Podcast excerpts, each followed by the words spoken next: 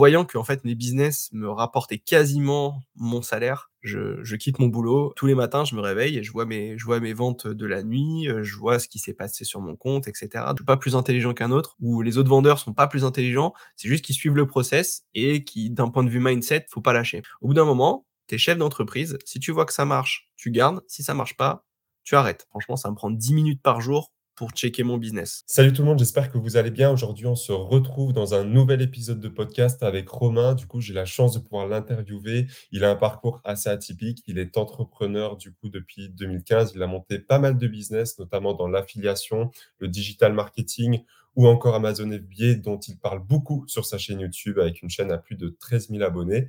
Merci Romain du coup de, de faire partie de l'émission. Bah écoute, avec plaisir et merci pour, euh, pour ton invitation. Ben écoute, aucun souci, ça me fait extrêmement plaisir. Donc aujourd'hui, l'objectif, comme vous l'aurez vu, ça sera de parler un petit peu d'un sujet différent d'habitude, donc pas forcément que d'investissement, mais plus aussi de monter un side business ou de créer un business en ligne pour développer ses revenus. En même temps, on va apprendre plus sur l'aventure de Romain, comment est-ce qu'il a commencé tout ça. D'ailleurs, dis-nous en plus sur pourquoi est-ce que tu as voulu te lancer dans l'entrepreneuriat de ton côté et retrace un petit peu ton parcours assez rapidement si tu veux. Ouais, pas de souci. Heu, bah, écoute, heu, moi depuis toujours j'ai voulu créer des business, heu, c'est quelque chose qui m'anime depuis que je suis «tout petit» entre guillemets. J'ai toujours voulu avoir un un un business à moi et en fait, ce qui s'est passé, c'est que j'ai fait des écoles, heu, j'ai fait des des des études en école de commerce, heu, comme tout le monde. J'ai fait mes 5 ans d'études. Heu, j'ai eu un plutôt bon job, heu, j'ai travaillé dans un grand club de foot, heu, parisien, pour pas le nommer. Et euh, voilà, j'étais dans le marketing et dans le développement produit. Donc en fait, c'est quelque chose vraiment qui, euh, c'était pile la bonne période. Donc j'ai fait beaucoup, beaucoup de choses. J'ai appris énormément pendant euh, pas mal d'années. Et en 2014, en fait, j'ai eu mon, mon, CDI directement. Et en fait, mes anciennes écoles m'ont contacté pour me dire ce serait cool que tu viennes intervenir pour raconter ton expérience, raconter ce que tu as fait dans, ton boulot. Et puis évidemment, quand on met en avant un grand club de foot dans euh, les écoles de commerce euh, euh, qui sont spécialisées sport, forcément, ça fait vendre des, ça fait ça fait vendre pour l'école de commerce. Donc, du coup, bah, j'ai accepté et à ce moment-là, en fait, j'ai créé ma, ma petite auto-entreprise pour pouvoir me faire facturer de ces interventions. Donc, au début, c'était juste une école, je faisais quelques heures, etc. Puis, au fur et à mesure, bah, il y a une deuxième école que j'avais faite qui m'a appelé, puis une troisième, puis une quatrième, et ainsi de suite. Euh, donc en fait, ce petit business-là, ce side business entre guillemets autour de, des interventions a commencé à prendre un peu d'ampleur. Et euh, donc je développais mon, je développais mon, mon petit business à côté, je, je, travaillais, etc. Et, euh, et en fait, euh, courant 2000, 2019, euh, j'ai commencé à m'intéresser au e-commerce c'est quelque chose qui, m'intéressait pas mal. Et je sais pas, je, je, pense que je m'ennuyais un petit peu au boulot et j'avais besoin de me mettre un nouveau challenge. Donc j'ai commencé à parler, enfin écouter, à regarder ce qui se passait autour du e-commerce.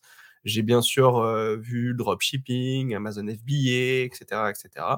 J'ai vu aussi d'autres business comme l'affiliation, YouTube et tout, mais j'étais pas encore prêt pour ça. Donc du coup, je me suis plus intéressé au e-commerce et plus je creusais, plus je me suis intéressé à Amazon FBA. Et Amazon FBA, pour moi, c'était un peu une révolution parce que pour moi, à l'époque, je pensais qu'il y avait que Amazon qui vendait sur sa plateforme et il n'y avait pas de vendeur tiers. Et quand j'ai appris ça et quand j'ai creusé un petit peu, je me suis dit, mais en fait, tu peux tout à fait créer une marque, créer des produits et lancer quelque chose. Donc, du coup, 2019, ça me trotte, ça me trotte, ça me trotte. je commence à développer un premier produit. Donc, je me forme évidemment. je commence à développer un premier produit que je lance en août 2020 à peu près. Et puis ça commence à prendre. Je vois que je fais du chiffre d'affaires, ça se développe, ça se développe. Et là, automatiquement, j'ai la... dans mon esprit, moi, quand je suis un peu, je suis un peu têtu, et quand j'ai vu ce business-là et que j'ai vu que je faisais du chiffre d'affaires, je me suis dit, mais en fait, je peux aller plus loin. Donc, j'ai développé d'autres produits, j'ai développé ma marque, j'ai développé les réseaux sociaux. Donc, je faisais tout ça en parallèle de mon activité, en fait. et puis, courant 2020, au boulot, ça se passait un peu moins bien. Il y a eu je ne vais pas rentrer dans le détail, mais en gros, on m'a mis un peu à la porte dans une autre entreprise. Enfin bref, changement de stratégie, bref. Ça ne s'est pas très très bien passé. Donc j'ai été dans une autre boîte. Et à partir de ce moment-là où j'ai vu que même en CDI, tu pouvais te, entre guillemets, te faire mettre dehors du jour au lendemain, bah, j'ai creusé beaucoup plus l'entrepreneuriat. Je me suis dit, il faut vraiment que je développe ça à fond pour ne pas dépendre de mon CDI. Et puis, j'avais envie de vivre de ma passion. Donc, courant 2020, je développe, je développe, je développe. Et là, je me dis, est-ce que je je créerai pas des réseaux sociaux pour parler de mon activité, pour parler de ce que je fais concrètement? J'avais aucune attente de ça, pour être tout à fait transparent. Je me suis dit: «Je fais des vidéos», heu, je je préférais YouTube parce que c'est le format qui me plaît, heu, donc j'ai lancé une une chaîne YouTube. J'ai fait des premières vidéos, mais voilà, c'est vidéos où j'avais les mains moites, j'avais peur quand je parlais, j'avais l'impression d'être ridicule devant une caméra, heu et finalement je poste. J'y vais quand même, je poste donc heu, f pour ceux qui iraient voir ma chaîne YouTube, allez voir les premières vidéos et regardez les dernières, vous verrez l'évolution qu'il y a pu y avoir entre les 2. heu et puis je développe et puis au fur et à mesure, je commence à avoir quelques petits abonnés je me dis: «Ouais, c'est cool», heu, sans publicité, sans rien du tout, heu, juste avec le référencement naturel, je commence à avoir des abonnés. J'atteins très vite, au bout de quelques semaines, les 100 abonnés. Bah, je me dis: «Ouais, heu, c'est plutôt cool» et au bout de trois quatre mois, j'atteins déjà les 1000 abonnés. Donc là, je me dis: «Waouh, pas mal» et tout de suite monétisation derrière et quand je vois la monétisation, je me dis, «Ouais, je gagne de l'argent juste en faisant des vidéos YouTube, incroyable». Donc là, ça a été un peu le déclic et c'est là où j'ai commencé à à aller un peu plus loin, à faire d'autres réseaux, heu, donc il y avait YouTube, Instagram et cetera. Je commence à développer le petit truc et heu et finalement, heu, au bout de quelques semaines, j'ai pas mal de personnes qui m'ont demandé, qui me posaient des questions, beaucoup de questions sur mes réseaux et qui me demandaient si je faisais pas des coachings. Au début, j'avais pas prévu de faire des coachings, donc je lance, heu, je fais mon petit site internet, donc a j'ai un site internet avec quelques articles de blog et tout et je commence à lancer des prestations de coaching. Donc je fais juste une page, une landing page avec un bouton pour payer. Heu, je fais, 3 formats, une heure, 2 heu, 1 heure, 3 heures et 10 heures et là, je me rends compte que j'ai plein de gens qui me prennent des formats de 10 heures et les formats de 10 heures qui étaient quand même assez chers et là, je vois je vends des coachings de 10 heures et heu, incroyable. En plus, je développe ma boutique Amazon et cetera. Enfin bref, ça commence à prendre de l'ampleur. Après en 2000 2021, j'ai des gros soucis, heu, perso et heu et je pense que c'est le déclic. J'ai eu des soucis perso et en même temps, j'ai appris que j'attendais un enfin, j'attendais un deuxième petit garçon et là, je pense que ça, ça a vraiment tout explosé dans ma tête, donc je me suis mis à fond là-dedans. Je délaissé un petit peu mon boulot à côté et mon petit garçon est né en janvier 2022 et pendant mon congé paternité, j'en ai beaucoup parlé, avec, avec ma femme. J'ai fait le pour et le contre. J'ai regardé, concrètement qu'est-ce que je pouvais avoir comme, comme argent et cetera et voyant qu'en fait mes business me rapportaient quasiment mon salaire, heu, j'ai dit j'ai dit à ma femme: «Je me je me barre, je je quitte mon boulot, heu, quand je reviens au bou au bou au boulot après mon congé paternité, j'annonce que je pars. C'est ce qui s'est passé. Le lundi matin, heu, rendez-vous avec mon responsable pour, faire le point et heu, il s'y attendait pas et là, je lui ai dit: «Écoute, je m'en vais. Je j'ai besoin de changer avec tout ce qui s'est passé sur les derniers mois, j'ai besoin de de cutter, de lancer mon truc. On verra ce qui se passe, si ça marche ou pas». Donc j'ai quitté mon boulot, donc le temps qu'on fasse les papiers et cetera machin. Donc j'ai quitté mon boulot au mois de mai, heu, mai 2022, donc ça fait un tout petit peu plus d'un an. Et heu et donc à partir du moment où j'ai dit que je m'en allais, j'ai fait 100% focus sur mes business et d'un coup, ça a explosé. Les j'ai lancé des accompagnements sur Amazon, ma boutique se développe, l'affiliation ça se développe, ma chaîne YouTube se développe, enfin bref, là ça a été vraiment un peu le ch bouchon de champagne. Et puis j'ai développé tout ça Jusqu'à, bah, maintenant, heu, maintenant où, heu, bah, j'ai, heu, des programmes d'accompagnement, j'ai des formations, tout se passe très, très bien. Je suis hyper content d'avoir quitté mon boulot et et puis ça se développe bien donc voilà globalement un peu, entre guillemets «mon parcours» et c'est en fait l'en l'entrepreneuriat, c'est toujours été quelque chose qui m'a qui m'a animé dès le début donc donc voilà, donc c'est pour ça que là maintenant je suis hyper content de pouvoir, de pouvoir entre guillemets, vivre, vivre de ce que je voulais faire. C'est clair, bah, c'est bien, tu nous as tout résumé en un coup. Au moins, on aura toute la timeline. Je pense qu'on reviendra, Voilà, on, on la séparera petit à petit. On reviendra un petit peu sur euh, le business YouTube, personal branding et euh, vente de formation, qui, je pense, est quand même l'un des bons business à lancer en ouais, 2023. Mais on va, on va reprendre peut-être euh, du début. C'est vrai que moi, je, je suis un petit peu connaisseur du e-commerce, pas énormément, mais c'est-à-dire que ça a été mon tout premier projet entrepreneurial, on va dire.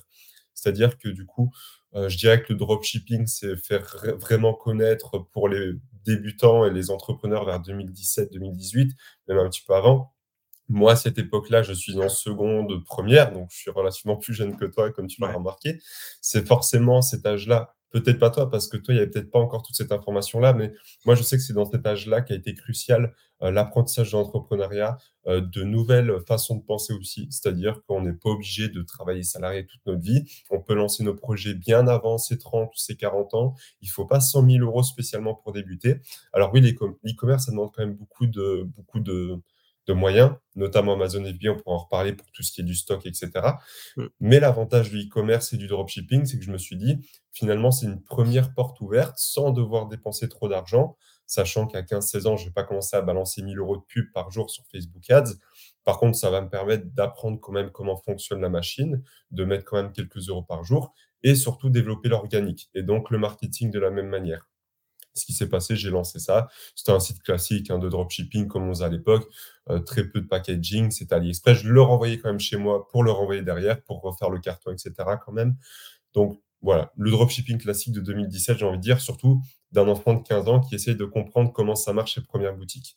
Mais c'est vrai que j'ai rapidement switché parce que je me suis rendu compte qu'en fait, c'était pas que ce qu'on voyait sur YouTube, c'est-à-dire qu'il faut gérer aussi logistique, service après-vente, euh, tout ce qui va être avec le fournisseur, etc. C'est pas des aspects qui m'ont plu. C'est pour ça que par la suite, j'avais basculé vers un service plutôt de freelancing, de marketing, qui était le domaine qui me plaisait le plus. Mais donc, forcément, dans cette expérience-là, j'ai pas forcément creusé Amazon FBA de mon côté. J'ai des connaissances qui l'ont fait, euh, qui ont réussi, d'autres qui ont changé depuis. Quelle est la particularité, quelle est la vraie différence tu trouverais entre le e-commerce pur et dur, on peut englober le dropshipping évidemment, et Amazon FBA qui est finalement quand même deux choses totalement à part parce que de l'un, tu es totalement en contrôle de ton site, de tes produits sur Amazon aussi, mais je veux dire là, tu peux vraiment euh, développer un peu plus le branding, on va dire, que Amazon, tu vas plus profiter de l'attraction. Quelle est un peu la différence, euh, tu trouves, entre les deux et pourquoi justement c'est Amazon FBA qui t'a attiré euh, plus que le e-commerce de manière générale? bah, en en en gros, tu as un peu tout résumé. C'est que, Personnellement, hem, c'est vrai que moi aussi je me suis posé la question, dropshipping ou Amazon FBA, hem et en fait, ce que je préférais, en fait, sur Amazon, c'est le fait que, heu, tu puisses développer ton business, mais à très, très grande échelle. Avec le dropshipping, tu vas faire un site, tu vas apprendre, heu, tu vas faire de la publicité à droite à gauche pour amener du trafic, tu vas travailler l'organique et cetera et cetera. Mais selon moi, tu es un peu trop cantonné, heu, à un marché. C'est-à-dire que si tu fais un site français, et que tu fais de la pub, heu, en France et cetera, bah, tu vas être limité au marché français. Donc déjà, ça, c'est le premier point. Amazon FBA, ce qui est bien, c'est qu'une fois que tu rentres dans l'écosystème Amazon, heu, et bien, bien sûr, tu as un marché principal. Donc moi, mon marché principal, c'est le marché français. Donc je développe mes produits en France, mais en un clic, je peux vendre en Espagne, en Allemagne, en Italie, aux US, au Canada, au Moyen-Orient, en Australie. En fait, tant qu'on reste dans l'écosystème Amazon, ton produit peut aller absolument partout. Alors évidemment, il y a tout un aspect administratif, il faut des numéros de TVA et cetera. Je rentre pas dans le détail, mais c'est ça la puissance pour moi d'Amazon, c'est que c'est la première plateforme mondiale de e-commerce. Il y a un trafic monstrueux, rien que sur la ma marketplace France, tu as 30 millions de visites par mois sur Amazon France. Donc il y a du trafic. Ils dépensent beaucoup en publicité pour, heu, a attirer du monde. Il y a 60% des clients Amazon qui ont l'abonnement Prime. L'abonnement Prime te permet d'avoir la livraison gratuite. Donc, il y a même Mmh. pas à se poser de questions, en fait. Tu mets tes produits dans les entrepôts, tu fais une belle fiche produit, tu délègues tout et tu as du trafic tous les jours. Et tu vois, moi, tous les matins, je me réveille et je vois mes je vois mes ventes de la nuit, je vois ce qui s'est passé sur mon compte et cetera. Donc et ça me prend, franchement, ça me prend 10 minutes par jour pour checker mon business. Heu, je renvoie juste des quantités au fur et à mesure. Après, bien sûr, quand il faut développer des nouveaux produits, c'est autre chose. Mais heu, mais c'est ça, selon moi, la vraie force d'Amazon. Alors, pour le coup, moi, je critique pas du tout le dropshipping parce que je sais qu'il y en a certains, heu, qui peuvent de critiquer le dropshipping. Je trouve que c'est une super idée et ce que tu peux faire, c'est d'abord, par exemple, lancer un business Amazon et ensuite lancer ta propre boutique pour rediriger les gens par la suite, sur ton site. Donc en fait, globalement, alors c'est pas forcément dropshipping parce qu'il faut acheter des quantités. C'est la principale, différence avec, heu, avec le drop, c'est qu'Amazon, heu, bah, il si tu veux bien te lancer, il faut acheter des quantités, il faut les faire réceptionner ici, les envoyer dans les entrepôts. Donc il y a un un certain budget de départ pour ça. Mais ensuite, quand tu as ton propre site, et ben, tu dépenses plus forcément en frais Amazon et tu gagnes plus de marge et ainsi de suite. Donc ça, c'est ce que moi, personnellement, je conseille à tous mes clients quand ils prennent les accompagnements. C'est première étape, on va sur Amazon parce que c'est là où il y a le trafic, on fait développer, heu, son business et cetera et ensuite on redirige sur, heu, sur son propre site internet et cetera et cetera. Donc en fait, les 2 peuvent être un peu «complémentaires» entre guillemets et heu et c'est vraiment la raison pour laquelle j'ai personnellement, j'ai préféré Amazon. Heu, peut-être que toi, tu achètes déjà sur Amazon, hein? Heu, ta carte bleue, elle est déjà sur Amazon. Tu as peut-être ton abonnement Prime. Dès que tu as besoin de quelque chose, tu l'as le lendemain. Heu, tu vois, je te donne un exemple, il y a il y a quelques jours, il y avait, mon petit garçon qui avait un anniversaire, on n'avait pas de cadeau. Bah, qu'est-ce qu'on a fait? On allait vite fait sur Amazon, on a reçu le cadeau le soir même et le lendemain, il y avait l'anniversaire et puis, bah, on on l'a offert le cadeau donc ça devient naturel et de plus en plus de monde maintenant va sur Amazon parce que depuis Covid, ça devient une une habitude et pour aller même au-delà, heu, même si les gens vont pas certains vont pas direct sur Amazon, fais l'ex fais fais le test. Tu vas sur Google, tu tapes le nom d'un produit que tu veux acheter, dans les 3 premiers résultats, tu as Amazon. Parce que Google et Ouais, Amazon, ils sont vraiment très proches et que, bah, ils envoient beaucoup de flux sur Amazon. Donc en fait, déjà, tu as la plateforme Amazon qui est monstrueuse et puis quand tu vas sur Google, on te pousse Amazon. Donc ouais, la la la la question en fait, heu, voilà, j'y ai répondu assez rapidement. Je me suis dit: Amazon, heu, c'est tranquille. En plus, les business Amazon en ce moment, ils se revendent bien, mais vraiment très, très bien. Donc tu peux ouais, développer un tu peux développer une marque et un une boutique pendant un an, un an et demi et à partir du moment où tu as du flux, tu as du chiffre d'affaires, tu as des commentaires et tout, tu mets en vente la boutique et heu et tu recommences et ainsi de suite. Donc voilà, c'est vraiment comme ça que moi je l'ai imaginé. OK, c'est intéressant. C'est vrai qu'à t'entendre parler, on a l'impression que c'est plus facile théoriquement que le dropshipping, mais j'imagine que c'est comme, heu, tout projet qu'on lance, il y a forcément une part d'échec Bien et sûr. c'est forcément beaucoup plus complexe que ce qu'on peut en qu'on peut penser. On peut se dire: «Beh, Amazon, il y a énormément de trafic, on va forcément vendre dès les premiers jours». Toi, est-ce que justement tu as rencontré des difficultés? Parce que, ça d'ailleurs, je serais curieux aussi de savoir, tu dis de développer un produit. Est-ce que c'est comme en dropshipping où finalement tu fais juste des tests et tu vois ce qui marche? Ou est-ce que tu dois vraiment travailler sur un produit un peu plus complexe pour pouvoir le vendre? Et également, du coup, au niveau des stocks, est-ce que tout ça peut, heu, rajouter des barrières à l'entrée? Voilà, je serais un peu curieux, donc c'est un «mélange de questions» entre les les difficultés de ce business qu'on peut avoir et aussi, heu, tout cet aspect un peu plus logistique, heu, dont tu nous parles. Alors, c'est sûr, aucun business n'est facile à lan à à lancer, que ce soit l'e-commerce ou même d'autres business, hein, que ce soit un YouTube ou l'affiliation, il y a rien de facile, heu et ça, moi, c'est quelque chose que je sur ma chaîne, je je je j'en parle énormément. Je dis toujours: «Arrêtez de croire au Père Noël, c'est pas parce qu'on fait des vidéos YouTube parfois, heu, oui, lui, il a gagné dix mille euros en un mois ou ça». C'est pour, attiser un peu le truc, pour éveiller la curiosité, mais c'est très, très rare que tu aies, tout de suite des gens qui réussissent du jour au lendemain parce que voilà. Alors ceux qui réussissent du jour au lendemain, c'est soit ils ont déjà les connaissances et puis ils ont lancé très rapidement et puis, bah, ça va plus vite ou alors ils ont des gros budgets donc forcément ça fait des gros chiffres. Donc faut faire vraiment attention à ça et moi je dis toujours sur ma chaîne, il y a rien de facile, il faut du boulot. Si tu bosses pas, c'est mort. Donc en fait ce business Amazon, c'est vrai qu'il a l'air facile à lancer, heu, mais c'est comme tout business, il y a des y a des choses faciles, il y a des choses moins faciles. Moi, j'ai envie de dire, il faut juste suivre un process. C'est une fois que tu as ton process et tu sais exactement tous les points de passage par lesquels tu dois passer pour lancer ton ta boutique, il y a pas de raison que tu n'y arrives pas. C'est, c'est ce que je dis toujours, je suis pas plus intelligent qu'un autre ou les autres vendeurs sont pas plus intelligents, c'est juste qu'ils suivent le process et qui, d'un point de vue mindset, faut pas lâcher parce il y a l'entrepreneuriat, c'est, ouais, ah, tu tu me diras, hein, mais, hem, c'est la moitié du temps, c'est des en en des embêtements pour parler pour pas parler vulgairement. ouais, Il y a toujours des même, heu, problèmes. même plus. Voilà, que ce soit avec le fournisseur, que ce soit avec la logistique, les douanes, enfin bref, il y a toujours des problématiques. Donc ça demande du travail, heu et sans travail, ça mène à rien et j'ai certains de mes clients, hein, qui ont pris des accompagnements et même avec des accompagnements, ils lâchent l'affaire. Ils disent: «Non, mais finalement j'arrête» parce qu'ils se rendent pas compte du travail qu'il y a derrière. Voilà, donc ça, ouais. c'est pour ça que pour, tous ceux qui pensent que c'est facile, non, c'est pas facile, il y a du boulot et d'un point de vue erreur, moi, c'est quelque chose où j'ai toujours été hyper transparent, sur ma chaîne, sur ma chaîne YouTube. Je fais des vidéos où je montre où est-ce que je me suis planté. Il y a des choses que j'ai bien faites, il y a des choses que j'ai mal faites, mais ça fait partie du process, ça fait partie de l'apprentissage. Si tu fais aucune erreur tu apprends pas et au bout d'un moment, tu prends de plus en plus de risques, tu achètes de plus en plus de quantité jusqu'au jour où bah, tu as fait une erreur que tu avais pas faite avant et ça va te coûter très cher. Donc moi, j'ai en fait, j'ai envie de dire, j'ai un un peu fait le le crash test de tout. J'ai testé plein de choses sur Amazon. Il y a des choses qui ont bien marché, d'autres pas du tout. et je suis hyper transparent. Heu, je suis pas, heu, le meilleur du monde et du coup, bah, ça ça permet aussi d'amener une certaine transparence et une certaine authenticité parce que j'ai pas tout réussi. Par contre, maintenant, j'ai Ouais, un business qui tourne, heu, je sais ce qu'il faut faire, je sais ce qu'il faut pas faire. Donc c'est ce qui me permet aussi pour, heu, c'est pour ça que je peux proposer, tu vois, des accompagnements et tout, fait, parce ouais. que je sais ce qui ce qui marche pas. Et d'un point de vue erreur, bah, en fait, moi, je suis en mode, je je suis un peu comme dans mon ancien boulot, je suis un grand amateur de tests. Si tu testes OK, pas, tu peux pas savoir si ça va marcher ou pas. Heu, j'ai testé YouTube, j'ai testé l'affiliation, j'ai testé TikTok, j'ai testé Instagram, j'ai testé Amazon, j'ai tes j'ai testé plein, plein, plein de choses et il y a des choses qui prennent, d'autres non.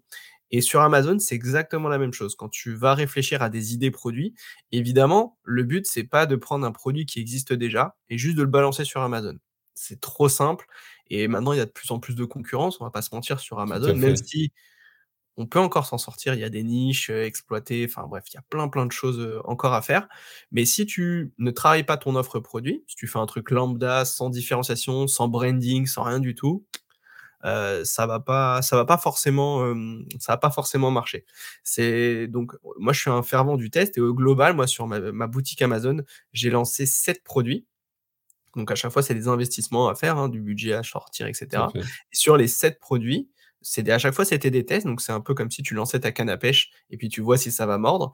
Et sur les 7 produits, bah, finalement, il m'en reste plus que 2 parce que tous les autres, c'était des tests. Alors je les ai vendus, mais ça faisait pas forcément assez de marge.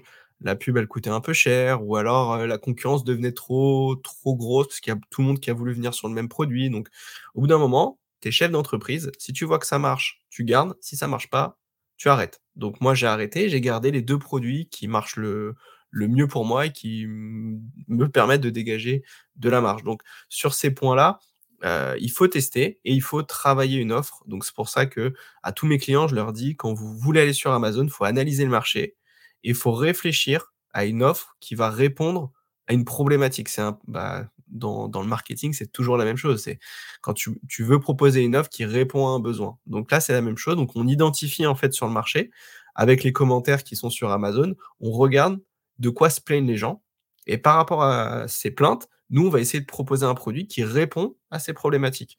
Donc on va créer une offre unique, si possible brandée avec notre logo, avec un beau packaging, donc il y a un travail un peu plus poussé que juste vendre des pro de prendre des produits sur Alibaba ou AliExpress et de les revendre classiquement.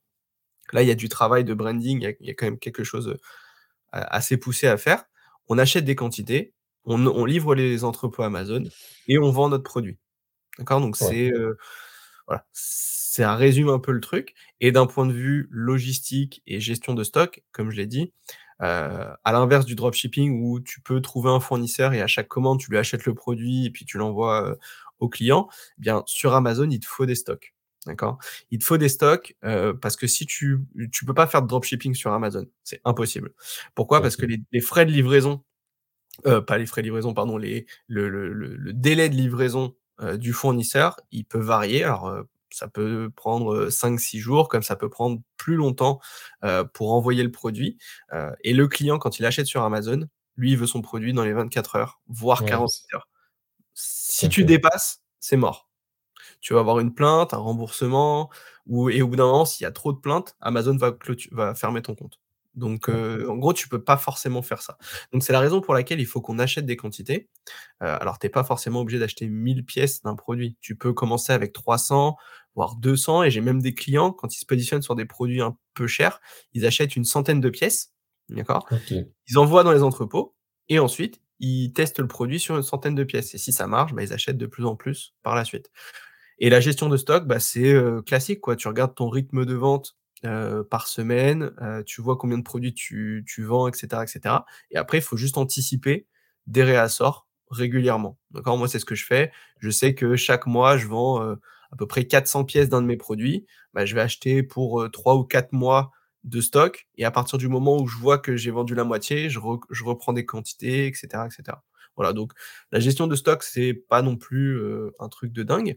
Mais petit à petit, voilà, tu vas tu t'y fais et il faut du budget. Donc c'est pour ça que je dis toujours un un business sur Amazon, si tu as pas de budget, tu ça sert à rien, tu il faut des quantités donc c'est pour ça je dis je dis toujours dans mes vidéos: «Attention, si tu veux te lancer, il faut au minimum 3 000 €, mais vraiment minimum, minimum pour lancer un business Amazon». Ça, c'est le mini. Après, bien sûr, si tu as plus de budget, te tu pourras faire un peu plus de choses. Tu pourras aller sur des meilleurs produits, un peu plus chers, tu feras plus de marge. Donc voilà, c'est c'est comme ça un peu que tu peux le travailler, mais au minimum, il faut 3 000 € pour bien le faire. Et ce qui est bien avec le business Amazon, c'est que tu as pas forcément de budget pub supplémentaire à ajouter puisque le budget pub, il est calculé à l'intérieur du ca du du calcul de rentabilité du produit. Donc il y a pas de de dépenses externes en plus, tout est mis à l'intérieur. Donc c'est aussi pour ça que perso, j'aime bien Amazon aussi. Ouais, tout de toute façon, je crois que tu peux pas faire de publicité Facebook tu as pas de pixels ni rien, si je dis pas de bêtises alors tu peux et mettre en place des que publicité Amazon. place ouais, tu peux tu peux mettre en place, pardon, des stratégies publicitaires pour, hem, rediriger vers Amazon, mais étant donné effectivement que tu as pas de pixels, tu as rien du tout, tu peux pas retargeter donc c'est juste de la pub que tu vas faire. Alors il y a aussi d'autres stratégies avec la pub, heu, externe, heu, pour embaser, tu sais, embaser des emails et ensuite envoyer des Oui, emails pour sur Amazon donc il y a plein de stratégies comme ça que tu peux que tu peux faire mais effectivement, quand tu vas sur Amazon, tu utilises les outils Amazon au début et après si tu veux développer, tu peux faire autre chose. OK, c'est intéressant et d'ailleurs, bah, tu as répondu à ma question. Justement, je me demandais par rapport au stock, donc tu nous dis qu'il faut minimum 3 000 €, donc plutôt compter un une fourchette un peu plus large pour être sûr de pouvoir Mmh. faire plusieurs tests parce que c'est comme tout et comme tu l'as dit, tous les produits ne vont pas forcément marcher du 1er coup. Donc Ouais. j'imagine, il faut pouvoir avoir un petit roulement quand même pour tester plusieurs produits s'il faut. Donc c'est Mmh. c'est assez intéressant et est-ce que tu estimerais à l'heure, heu, actuelle qu'Amazon FBA peut être considéré comme un side business et peut être le business intéressant à lancer pour un particulier?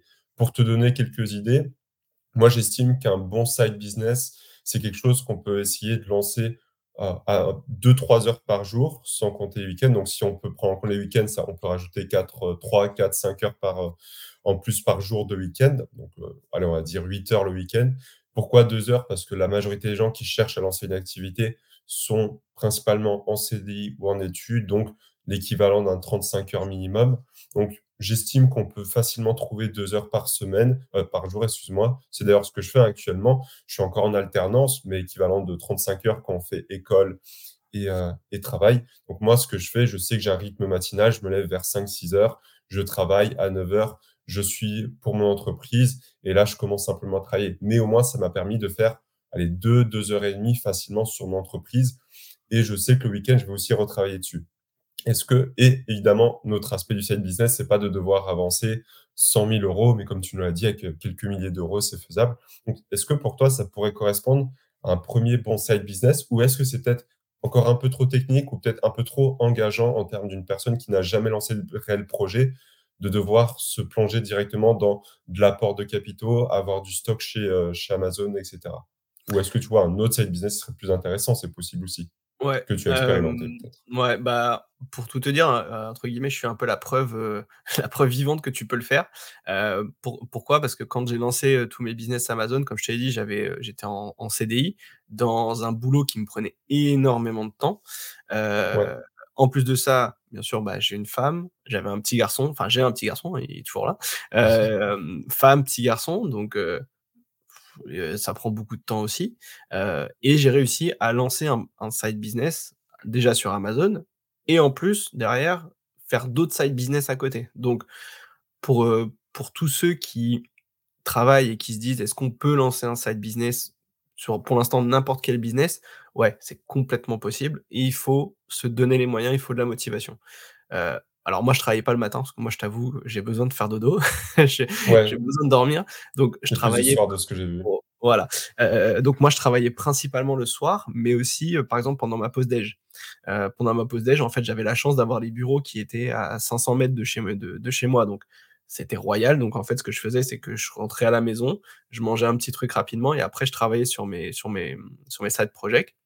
Je retournais au boulot, j'allais chercher les enfants et après quand ils étaient au dodo et ben, je m pen au lieu de regarder Netflix, bah, pendant 1 heure, 1 heure et demie, je continuais à faire 2-3 petits trucs et cetera donc c'est faisable. Moi, tout ce que j'ai envie de dire, c'est, heu, c il faut de la motivation. parce que c'est sûr, c'est beaucoup de boulot, heu, c'est engageant, heu, il faut faire quelques sacrifices, hein.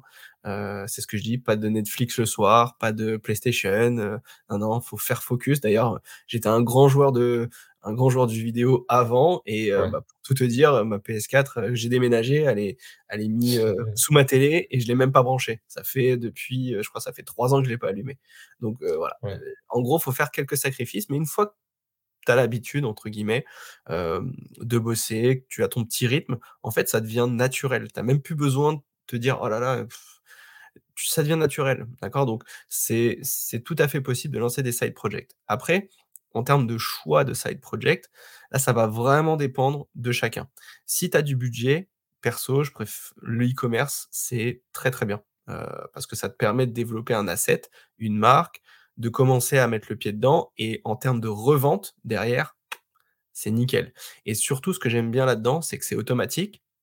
Donc un business Amazon, par exemple, c'est automatique et c'est pas lié à toi. C'est-à-dire que, c'est, heu, il y a pas de personal branding derrière. C'est ta Tout marque, effectivement, mais c'est déconnecté de toi. Donc si tu veux la revendre, c'est beaucoup plus simple, d'accord? Donc ça, c'est un premier truc. Heu, si tu as un peu de budget et que tu veux faire du e-commerce, tu peux le faire en side project. Après, il y a d'autres business, moi, que j'adore, et c'est notamment l'affiliation marketing. Je trouve que c'est peut-être l'un des plus beaux business qui qui existent. C'est vraiment un truc Ouais, de dingue que tu peux faire en personal branding ou pas du tout en personal branding. Tu peux le faire en mode, heu, tu peux faire des vidéos YouTube, tu peux faire des vidéos sur, heu, TikTok, tu peux faire un compte Instagram sans sans qu'on te voit. Donc, heu, pour tous ceux qui ont peur de se montrer, tu peux absolument faire ça et puis en plus en ce moment avec tout ce qui se passe autour de l'IA, tu peux faire plein, plein, plein, plein de choses. D'ailleurs, en ce moment, tu vois, pour tout te dire, tellement je suis un un peu taré du boulot, heu, je suis en train de lancer justement une nouvelle chaîne YouTube. Alors, pour l'instant, elle est pas créée, donc heu, c'est pour ça que je vais pas en parler, mais je suis en train de lancer une chaîne YouTube où, heu, en fait, ça va être uniquement une chaîne YouTube autour de l'affiliation. Quand je parle d'affiliation, c'est je vais je vais montrer comment utiliser plein de logiciels, faire des présentations de logiciels, comment faire des enfin, faire des tutos, plein de trucs sans jamais me voir. Personne ne OK, verra. Et l'objectif, c'est de me positionner en référencement sur YouTube, sur ces trucs-là, d'insérer mes liens d'affiliation et derrière de faire, de d'augmenter les revenus d'affiliation. Donc ça, c'est un business pareil qui est automatique, heu, alors là qui parfois qui peut être un peu plus relié à toi. Il faut voir comment le traiter. Mais ça, voilà, faire une vidéo YouTube, ça prend pas, heu, 4 heures. Heu, la poster sur YouTube, ça prend pas très, très longtemps. Faire, un, faire un site, faire un un site pour faire du blogging, ça prend pas trop de temps. Enfin bref. Donc il y a différents types de business que tu peux lancer, heu et franchement, une heure par jour, une heure et demie, voire 2 heures, heu, ça suffit au départ pour se lancer. Tu peux lancer des business, heu, en faisant ça et petit à petit, bah, effectivement, quand ça peut-être qu'un jour tu feras 100% focus sur tes business, bah, là, tu as encore plus de temps, donc tu peux déploper développer encore plus vite. Donc moi, c'est un peu ce que j'ai fait. Donc c'est, mmh, c'est ça va vraiment dépendre de chacun. C'est pour ça que moi sur, su sur mes réseaux, je parle de différents business. Je parle d'affiliation, je parle d'Amazon FBA, je parle de YouTube, tu peux faire pas mal de trucs et une fois que tu as ciblé un business, tu fais focus dessus à 100% parce que, d'accord avec parfois ça peut être aussi de se dire: «Ouais, je vais faire plein de trucs en même temps». Alors là, pendant que je suis en train de te parler, je me rends compte que moi, c'est je je je dis des choses, je donne des conseils, mais c'est pas du tout ce que j'ai fait. J'ai lancé Amazon, j'ai fait YouTube, j'ai fait l'affiliation, j'ai un peu entre guillemets, «tout fait en même temps», mais relié autour d'Amazon. Donc en Oui, gros, c'est pour ça que ça a été un peu plus facile parce que j'ai pas commencé à faire, hein, de l'affiliation sur un autre truc complètement différent. C'est que, bah, j'ai tout combiné dans cet écosystème-là, donc c'était un peu plus facile. Mais il faut éviter de vouloir s'éparpiller parce que c'est ça un peu la j'ai envie de te dire un peu «la maladie» entre guillemets, je le trouve, hein, après tu me diras ce que tu en penses, mais la maladie de 2023, c'est que les gens, ils trouvent un business sur YouTube ou ailleurs ou sur TikTok. Ils ils scrollent, ils scrollent, ils voient un business, ils disent: «Waouh, trop bien!» Ils se renseignent, ils regardent des vidéos, parfois ils prennent des formations, ils commencent et puis au bout de quelques mois, ils lâchent et puis ils voient un nouveau business. Ils disent: «Ah, trop bien ça!» et donc ils font en fait, ils ils changent de business à chaque à Ouais, chaque fois et ils vont pas au bout des choses et au bout d'un moment, ils se disent: «Ouais, mais en fait, heu, vas-y, c'est du vent, ça marche pas». Si, si, ça marche. Je peux t'assurer que si tu tu prends le temps, tu travailles, tu travailles, tu travailles, ça marche. C'est un peu comme, heu, les réseaux sociaux ou YouTube. C'est sûr que si tu fais trois, quatre vidéos, tu vois que tu as, 10 vues et que tu arrêtes, Ça marche pas, hein. Moi, je reprends à chaque fois, je remonte mes mes débuts sur YouTube. Bah, pendant le 1er mois et demi, heu, j'avais quasiment pas de vues, j'avais les vues de mon beau-frère, les vues de ma femme, il y Ouais. avait il y avait rien et après c'est venu et c'est pour ça qu'il faut de la récurrence. Donc dans ton travail, quand tu veux développer un side business, ah bah, tous les jours, c'est de la récurrence, c'est une une habitude à avoir et et puis il faut aller au bout du truc et logiquement, il y a pas de raison que ça fonctionne pas. Ouais, c'est sûr, mais je suis d'accord avec toi et je dirais même que ça remonte bien avant 2023 et je pense juste que c'est dans la Mmh. nature humaine, en fait, que si tu regardes tous les aspects, c'est la même chose. Mmh. C'est-à-dire qu'on prend là l'aspect du business, des différents business, on a eu la période dropshipping, on a eu la période SMMA, on a eu la période, heu, NFT, crypto-monnaie, trading, tout ça. Donc tous ceux qui sautaient, on on les voyait, hein, ceux qui sautaient de gauche à droite, mais aussi ceux qui restent bloqués dans un business, tu peux avoir ça aussi, le dropshipping. Tu vas dire: «Beh, tiens, mon produit, c'est peut-être pas le meilleur, donc je vais aller chercher lui, puis lui». Ou d'autres choses dans les relations, des personnes qui, heu, changent de petite copine, par exemple, tous tous les ans parce qu'ils cherchent justement cette nouveauté. Ou alors dans le sport parce qu'on va dire n'importe quoi, la salle de sport, ils vont essayer 36 différents programmes parce qu'ils vont Mmh. dire: «C'est ça qui va mieux le développer». Pareil pour les régimes. Donc je pense que ça, malheureusement, c'est plus l'aspect humain et justement, c'est pour ça, moi, j'ai J'estime qu'il y a 3 facteurs pour être sûr quasiment de réussir. Genre, c'est un petit peu la la recette secrète, si on a une, je pense que c'est ça, c'est complet enfin, c'est compléter discipline, focus et temps. C'est-à-dire que l'objectif, évidemment, c'est d'être sur une tâche précise, donc un business précis. Je vais donner mon exemple, c'est d'être 100% focus sur YouTube, d'y travailler absolument tous les jours et aussi, surtout, de laisser du temps. C'est-à-dire que je ne veux pas réussir en une semaine. Je suis prêt à attendre peut-être 1 an, 2 ans avant d'avoir ma réelle vision Évidemment, je ne dis pas d'attendre un an ou 2 pour avoir vos 200 abonnés, mais de réellement développer le business. Et après, évidemment, il faut aussi laisser une petite part de chance parce que tu peux très bien être discipliné, focus et laisser le temps. C'est un peu comme je donne souvent cette image, la personne qui cherche du pétrole, mais en cherchant à la petite cuillère, ben, elle aura beau être disciplinée, le faire tous les jours, être focus sur juste chercher du pétrole et sur une zone précise et laisser le temps, peut-être 5 ans, si elle y va à la petite cuillère, ça risque de ne pas le faire. Donc, il faut quand même arriver à jouer avec cela, mais je dirais que c'est les 3 facteurs les plus importants et heu, justement, comme tu le disais aussi, ça, ça dépendra des gens, mais quand en général tu te focuses sur une seule chose, c'est de cette manière-là que tu vas l'obtenir beaucoup plus rapidement et «facilement» entre guillemets. Évidemment, c'est pas pour ça que en une heure c'est fait et facilement, que c'est en faisant trois trois tapes sur ton clavier que tu tu deviens millionnaire. Ça, on est d'accord là-dessus, je pense aussi. Mais justement, j'ai trouvé une nouvelle méthode en fait que j'ai appliquée depuis, hem, début 2023, je dirais.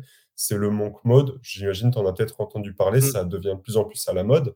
Donc pour ceux qui connaissent pas, ma manière de faire, c'est de en général, je prends 9 semaines de sprint, c'est-à-dire qu'on se fixe un seul objectif. Par exemple, je dis n'importe quoi, vous lancez, heu, votre, heu, magasin, enfin votre Amazon FBA pour vous, ça va être peut-être de trouver votre premier produit gagnant dans les 9 semaines. Je dis n'importe quoi. Eh bien, pendant 9 semaines, vous avez une routine presque «militaire» entre guillemets. Vous limitez les distractions, vous maximisez votre temps de productivité et vous vous focussez sur cet objectif-là et forcément, vous avez beaucoup plus de chances de l'atteindre. Et ce que je fais, moi, c'est que j'alterne aussi avec une période d'ordre et de chaos. J'imagine, toi, c'est peut-être un peu plus compliqué vu que tu as déjà ta vie de famille, tu as tes enfants ou autre, donc ça peut être un peu plus complexe à gérer. Moi, je sais que j'ai quand même plus cette chance d'avoir cette liberté-là étant plus jeune. Donc, en général, je fais un ordre, on va dire, de plusieurs mois, heu et souvent, en fait, ma période de chaos va être l'été. Pourquoi? Parce que je suis plus jeune, donc j'ai mes amis, l'é enfin, qui sont soit à l'étranger pour les études, soit dans d'autres villes très loin que je ne vois pas. Donc on se retrouve l'été, forcément, c'est on va le soir boire un coup, on va manger, heu, à gauche, à droite en semaine, donc c'est moins productif, on va dire, forcément, pour le travail. Mais j'essaye de garder du 20-80, c'est-à-dire que je fais 20 des efforts qui m'amènent 80 des résultats, histoire de quand quand même garder ce momentum. Mais aussi le fait du coup, d'avoir cet ordre-là, c'est-à-dire être hyper strict sur certains mois. Imaginons, j'ai fait ça, du coup, j'ai commencé à peu près vers fin février l'année dernière, donc mars, avril, mai, juin, j'ai fait ultra strict. Et après juillet, août, c'était plus, heu, chaos, on va dire. Et là, je repars depuis septembre jusque pendant plusieurs mois dans de l'ordre très strict, on va dire.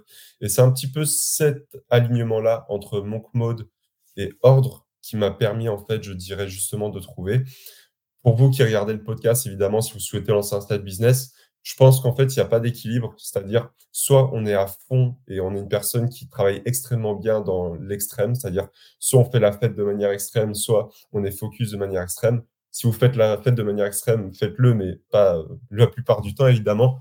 Faites que ça soit qu'une petite partie de l'année Et il y a d'autres personnes qui, eux, il faut l'équilibre parfait. Mais ça, j'ai l'impression que c'est peut-être plus une utopie qu'autre chose. Tu me diras si tu fonctionnes comme ça. C'est-à-dire à la fois développer son business, euh, développer euh, son sport, développer toutes ces choses-là. Il y a un ordre de priorité. C'est-à-dire qu'à l'heure actuelle, je développe mon business. Je peux pas non plus arrêter de travailler et d'arrêter mon master parce qu'il est en cours. Donc, ça reste un petit objectif quand même. Et je fais de la boxe où j'ai quand même pour objectif de faire les championnats de Provence. Donc, ça reste quand même un objectif. Mais le tout est de savoir en fait prioriser l'un de, tout ça. Je sais pas si tu es un peu d'accord avec ça, si tu fonctionnes de la même manière. D'ailleurs, ça peut être intéressant, même si tu veux un peu expliquer ta manière peut-être d'arriver à... Parce que je sais, j'ai beaucoup ces, discussions-là, c'est que les gens, en fait, le plus gros problème, c'est de trouver du temps de réussir à être discipliné, de trouver une certaine routine, en fait. Je ne sais pas si tu peux la partager peut-être un peu plus en détail par rapport à ta situation qui est totalement différente de la mienne, vu que tu es père de famille, que tu habites chez toi, etc. Ouais, ouais, non, mais complètement et je te je te rejoins sur l'aspect, sur sur ton organisation, comment tu le fais. Effectivement, je fais je fais à peu près pareil.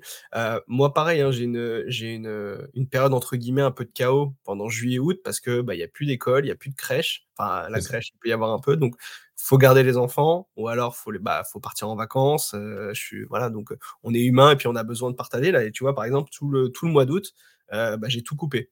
J'ai, Ouais, quasiment vu ça. j'ai alors j'avais préparé des vidéos YouTube en avance pour pouvoir les lancer pendant le mois d'août, donc en en soi, au mois d'août, j'ai rien eu à faire, tout était prêt. Il fallait juste que ça ça se lance, automatiquement. Mais sinon, ça fait quasiment 20-80 en fait, voilà, j'ai fait focus pendant tout le mois de juillet. Je je me suis dit: «Mois de juillet, il faut que je crée du contenu à fond pour tenir tout le mois d'août, pour avoir du contenu régulier tout le mois d'août». Heu et moi, de mon côté, heu, je vais en vacances et c'est exactement ce que j'ai fait. Donc heu, tout le mois de juillet, j'étais en mode focus. Je devais aussi finir ma formation Amazon parce qu'il fallait que je développe tout ça. Il faut que je développe aussi ce projet de business, petit à petit. Donc en gros, tout mon mois de juillet, bah, j'étais enfermé chez moi. Il faisait super chaud, mais j'étais enfermé chez moi et je travaillais, je travaillais, je travaillais et après évidemment quand il y a des enfants et cetera, bah, tu stoppes, tu t'occupes d'eux, puis après tu reprends. Donc je fais, heu, quasiment la même chose et effectivement maintenant, à l'époque quand j'étais, heu, salarié, heu, on va dire que vu que j'avais mon salaire, je faisais, mais tu vois, sans forcément, être ultra discipliné. Parce que j'avais mon salaire Ouais, qui tombait. Donc en soi, je me dis: «Ouais, c'est bon, si je le fais plus tard, c'est pas grave». Quand tu prends la décision de partir, il faut ramener des sous dans la maison parce ça. qu'il y a des frais, bah, ouais, il y a 2 enfants, une femme, il y a plein, plein il y a des frais, il y a une voiture à payer, il y a ci, il y a ça, donc c'est pas la même chose. Donc c'est à ce moment-là où tu redéfinis tes priorités et tu dis: «OK, dans mes business, qu'est-ce qui me fait gagner de l'argent? Qu'est-ce qui m'en fait perdre?» et au bout d'un moment, tu fais le tri très rapidement. Tu dis: «OK, ça, ça me fait gagner de l'argent, je le développe. Ça, ça va, je le développe. Ça, heu, ça me fait prendre ça ça me ça me prend du temps, ça me fait rien gagner, j'arrête» et cetera et cetera. Donc en fait, heu, c'est vraiment se définir les priorités. Alors moi, c'est comme ça que je les définis, c'est mes priorités. Effectivement, priorité business, YouTube, faut que je développe, formation en ligne, faut que je développe, mes accompagnements, ça tourne et mon business Amazon, l'affiliation. Ça, c'est mes business, faut que je développe, développe, développe, mais heu, voilà, c'est ma priorité 1 et après effectivement, il y a des priorités aussi de vie parce que l'objectif, évidemment, c'est de développer ses business, mais il faut aussi en profiter un peu. Il faut vivre, tout à heu, fait. sinon, heu, au bout d'un moment, heu, tu peux très vite péter un câble. Moi, je suis je travaille, je travaille de chez moi, donc c'est vrai qu'au niveau interaction humaine, c'est assez pauvre, sauf, heu, bah, tous les après tous les après-midi, je suis en coaching avec des gens, donc je discute avec des gens, mais physiquement, il y a personne à côté de moi, je suis je suis tout seul. Donc c'est la raison pour laquelle en deuxième priorité, je me suis dit: Heu, attention au ciboulot pour pas péter un câble. Donc sûr. pareil, heu, je me suis remis au sport. Bah, dès que j'ai arrêté mon boulot, je me suis remis au sport. Donc je suis retourné à donc je vais à la salle tous les midis quasiment. Heu, je fais mon je je fais mes trucs, je vois du monde, je vois d'anciens collègues de me de de de mon boulot. Donc ça me permet de garder un équilibre entre business plus vie, heu, humaine. Enfin voilà, le fait de juste profiter un petit peu. Heu, mais effectivement, on redéfinit vraiment ses priorités et quand tu as tes priorités, focus, focus, focus. Là, c'est non négociable, heu et tu prends tu mets ta routine. Donc c'est pour ça, moi, tous les dimanches soirs, je planifie ma semaine. Je sais que sur ma semaine, j'ai deux trois priorités et c'est là-dessus que je dois travailler. Donc heu heu, je me mets sur mon petit, heu, Google, heu, Google Calendar, je me fais des blocs de travail et je fais focus dessus. J'éteins mon téléphone et focus, focus et à partir du moment où j'ai fait mes tâches et je sais que j'ai bien avancé, derrière, il y a un peu de on on on prend le temps, on va au sport, on voilà, on fait ce qu'on fait son son son ce qu'on doit faire et et voilà. Donc je je je suis complètement aligné avec, ce que ce que ce que tu dis. Ouais, je pense que je fonctionne un peu de la même chose, heu, surtout au niveau des 3 pôles. C'est-à-dire que j'estime en général, on a tous 3 pôles qui sont importants à remplir si on veut être heureux. Moi, je les ai définis en je les fais souvent en début d'année. Heu, là, je sais que c'est tout ce qui est argent, business, on va dire. Heu, ce qui est santé, ça inclut du coup nutrition, ça inclut sport et aussi tout ce qui est santé mentale et ça inclut aussi du coup, enfin la dernière partie, c'est tout ce qui est social. Parce que toi, je suis exactement comme toi, c'est parce qu'on peut dire: «Non mais je vois du monde, je suis alternant, je suis en master», sauf que le master, je fais en télétravail parce que c'est une école à distance et l'alternance, c'est du télétravail 100 aussi. Donc et mon business est 100% à distance aussi, vu que c'est ma chaîne YouTube, c'est tout ça. Donc qu'est-ce qui se passe? C'est que théoriquement, si je ne fais rien et que je n'ai pas d'amis, je suis tout seul chez moi toute la journée. Donc c'est un peu déprimant. Donc forcément, comme toi, je fais du sport. Heu, quand je suis à la boxe, j'ai bah, du coup, je vois du monde, heu, du monde que j'ai connu assez récemment, je me fais de nouvelles connaissances. Quand je suis à la salle de sport, j'ai mes 2 meilleurs amis qui y vont, donc en général, on se retrouve tous les soirs parce que moi, j'y vais, heu, du coup 3 fois par semaine plus les week-ends et les week-ends, je sais que j'ai pas mon vendredi soir parce que le samedi matin, je travaille. Pour moi, le samedi, c'est limite un jour de semaine. Le dimanche, j'ai juste un petit live que je tourne pour, heu, continuer à créer du contenu, mais je sais que le samedi soir, on peut se voir, que le dimanche, voilà, je passe du temps avec eux, on va faire un foot pour s'amuser ou autre. Mais donc voilà, il faut que j'ai vraiment ces 3 choses-là qui soient remplies et d'ailleurs, pour, heu, tout le monde, je conseille à trouver ces 3 choses-là. Peut-être que pour toi, il y aura plus l'accent famille puisque forcément, tu as ta femme, tu as Mmh, des enfants, donc ça prend une part importante. mmh, Moi, j'ai plus l'aspect social actuellement parce que forcément, je suis plus jeune, donc c'est plus amis, Heu, si j'ai une petite copine à un moment donné, c'est passer du temps avec elle, imaginons. Business aussi parce que je suis mode tout début et forcément, il faut que je développe aussi et aussi parce que j'ai des grosses, grosses ambitions. Je pense un peu comme toi et comme tous ceux qui veulent entreprendre. Donc je sais que si je travaille pas, heu, chaque jour sur mon business, bah, tu as certainement connu ça, c'est un petit peu cette frustration quand tu vas te coucher, le fait de pas vraiment, heu, avancer sur ce que tu dois faire. Donc voilà, je sais que si je remplis toutes ces choses-là, en fait, c'est juste le bonheur. Et d'ailleurs, du coup, j'aimerais aussi rebondir un petit peu sur ce que tu disais tout à l'heure, au niveau de quand tu as quitté ton travail et que tu as annoncé ta démission. Toi, dans ton cas, du coup, ça s'est fait quand tu es revenu, tu estimais que ça allait être à peu près similaire. Pour une personne plus lambda qui lance son business, qui a ses premiers résultats, en général, on est tous un petit peu excités et on voit tous plus grand que ce qu'on est actuellement. Donc, on pense qu'on qu'on va doubler le mois prochain directement ou autre. Par rapport à ton expérience, donc moi, j'ai pas cette expérience-là, vu que je suis en alternance, j'ai pas eu encore connu le réel CDI, on va dire. À quel moment tu arrêterais, enfin, pour toi, quel est le bon moment de quitter son travail heu, par rapport aux chiffres qu'on a en face de son side business ou du coup même de son business, on pourrait dire?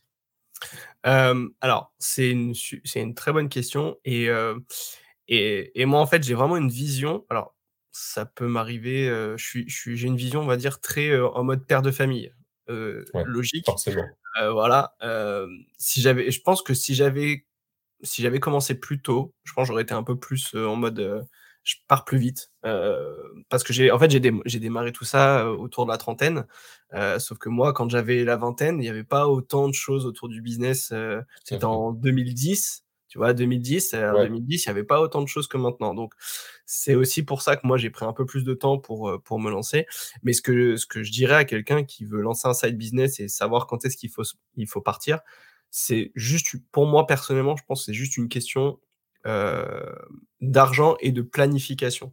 C'est-à-dire que quand j'ai décidé de me de partir, avant, le premier truc que j'ai fait et c'est ce qu'on m'a appris aussi, heu, parce que j'ai regardé un petit peu à droite à gauche comment faire pour se barrer et cetera et j'ai beaucoup parlé aussi à d'autres entrepreneurs qui avaient quitté, justement leur, leur job et pour la et pour la plupart, ce qu'ils ont fait, c'est juste faire un tableau, entrée, sortie, est-ce que ton business te fait gagner assez d'argent pour pouvoir payer au minimum, heu, tes différents frais? C'est le OK. premier truc qu'il faut faire, c'est de se dire ça.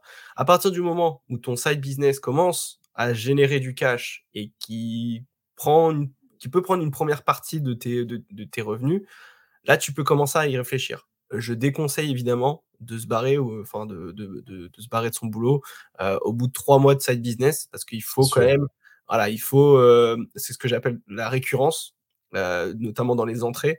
Si c'est trop en mode, up and down, heu, c'est très dangereux. Il Faut que ce soit stabilisé, que tu vois que tu as des revenus réguliers. À partir de ce moment-là, tu peux commencer à y réfléchir et ensuite tu fais ton petit tableau, entrée-sortie et tu vois ce qui se passe. Et moi, dans mon cas, en fait, alors, je suis parti de mon boulot, mais j'ai pas démissionné. J'ai fait une rupture conventionnelle, heu et du coup, la rupture conventionnelle te permet de toucher le chômage. Donc il y a ça aussi à prendre en compte, c'est que, bah, j'ai fait mes calculs et j'ai vu qu'avec le chômage, je gagnais, tant et ce revenu-là me permettait de payer mon loyer, ma voiture, heu, l'alimentation, enfin les frais basiques autour, heu, bah, autour de ma vie. Et à partir du moment où ce truc-là, il était entre guillemets «un peu sécurisé», je savais que j'avais, heu, mon chômage pendant 2 ans et bah, je me suis dit: «Pendant 2 ans, je vais ultra enfin, je vais bosser mais comme un taré pour justement développer tous ces revenus et faire en sorte qu'à partir du moment où mon chômage est terminé, je dois pouvoir me payer». Donc je dois remplacer ce que le chômage me paye, je dois pouvoir me payer avec mes activités. Et là, pareil, tu prends ton tableau et tu regardes tes tes revenus, tu regardes comment tu développes le truc et moi, je me suis mis des points de passage. Je me suis mis, heu, bah, avant mon avant de partir de mon boulot, fallait que mon business me rapporte tant pour pouvoir me quitter mon boulot. À partir du moment où j'ai atteint ça, c'est pour ça que ça arrivait pile poil au moment où mon petit garçon est né, bah, je je me suis dit: «Je m'en vais» et ensuite, je me suis mis un plan d'action sur 2 ans, heu, jusqu'à la fin de mon chômage. Donc mon chômage, il il s'arrête l'année prochaine, donc au mois de mai de l'année prochaine et heu, je me suis dit: «Sur ma première année, faut que mes business me rapportent tant». D'accord? Donc j'ai bossé pour que ça me rapporte tant et là, pour l'instant, je suis dans les clous. Je suis même, heu, au-dessus de ce que j'avais prévu. Donc pour l'instant, ça se passe, heu, ça se passe super bien. Et là, donc sur la prochaine année, je sais que je dois faire rentrer tant d'argent dans mes dans tous mes business pour pouvoir, à terme, me payer à la fin du chômage. Donc en fait, j'ai mon plan d'action sur mes 2 ans. Alors, maintenant, je crois que le chômage, tu peux plus avoir 2 ans, c'est un peu moins, donc heu, il faut bosser un peu plus. Enfin, c'est un peu plus peut-être un peu plus compliqué maintenant. Hem mais en tout cas, moi, j'avais mon plan d'action. Donc là, maintenant, je le suis et je me suis toujours dit, avec l'expérience que j'ai de mon précédent boulot, si jamais il se passe quoi que ce soit, si jamais mes business tombent enfin bref, peut se passer quoi que ce soit, je sais entre guillemets que je pourrais retrouver un boulot très rapidement derrière.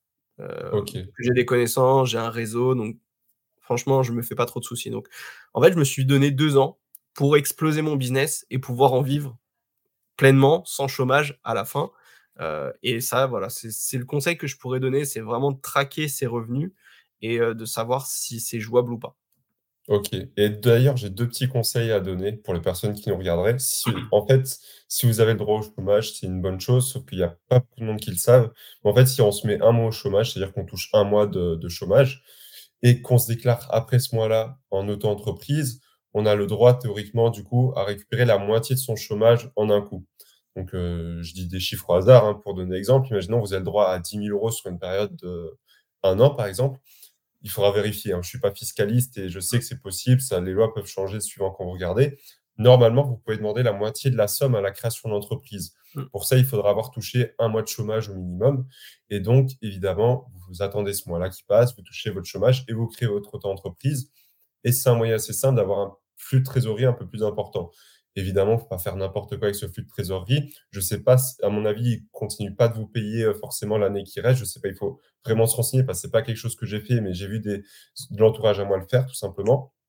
Premièrement, donc c'est une possibilité si vous avez besoin d'un gros apport ou si simplement le chômage, heu, c'est quelque chose de secondaire ou votre activité vous rapporte déjà. D'ailleurs, c'est une question que que j'aurais à à te poser juste après mon mon 2 tips mmh, et pour je sais que c'est une audience un peu moins présente sur ma chaîne, c'est-à-dire que moi, ça tourne plus autour des 25-40 ans, ce qui est logique, c'est de l'investissement, la et autres, c'est de la bourse. Mais je sais que j'ai quand même la deuxième plus grosse proportion est de 18 à 25 ans, donc majoritairement des étudiants. Si vous le pouvez, n'hésitez pas à rester chez vos parents. C'est un conseil un petit peu bateau parfois, mais mmh, c'est ce que je fais actuellement et ça apporte énormément d'avantages. Évidemment, j'habite chez mes parents, je leur donne quand même un peu d'argent. C'est-à-dire que je suis pas là non plus pour vivre à leur crochet. C'est moi qui paye absolument toutes mes dépenses, hormis peut-être nourriture, électricité, eau, ça oui forcément.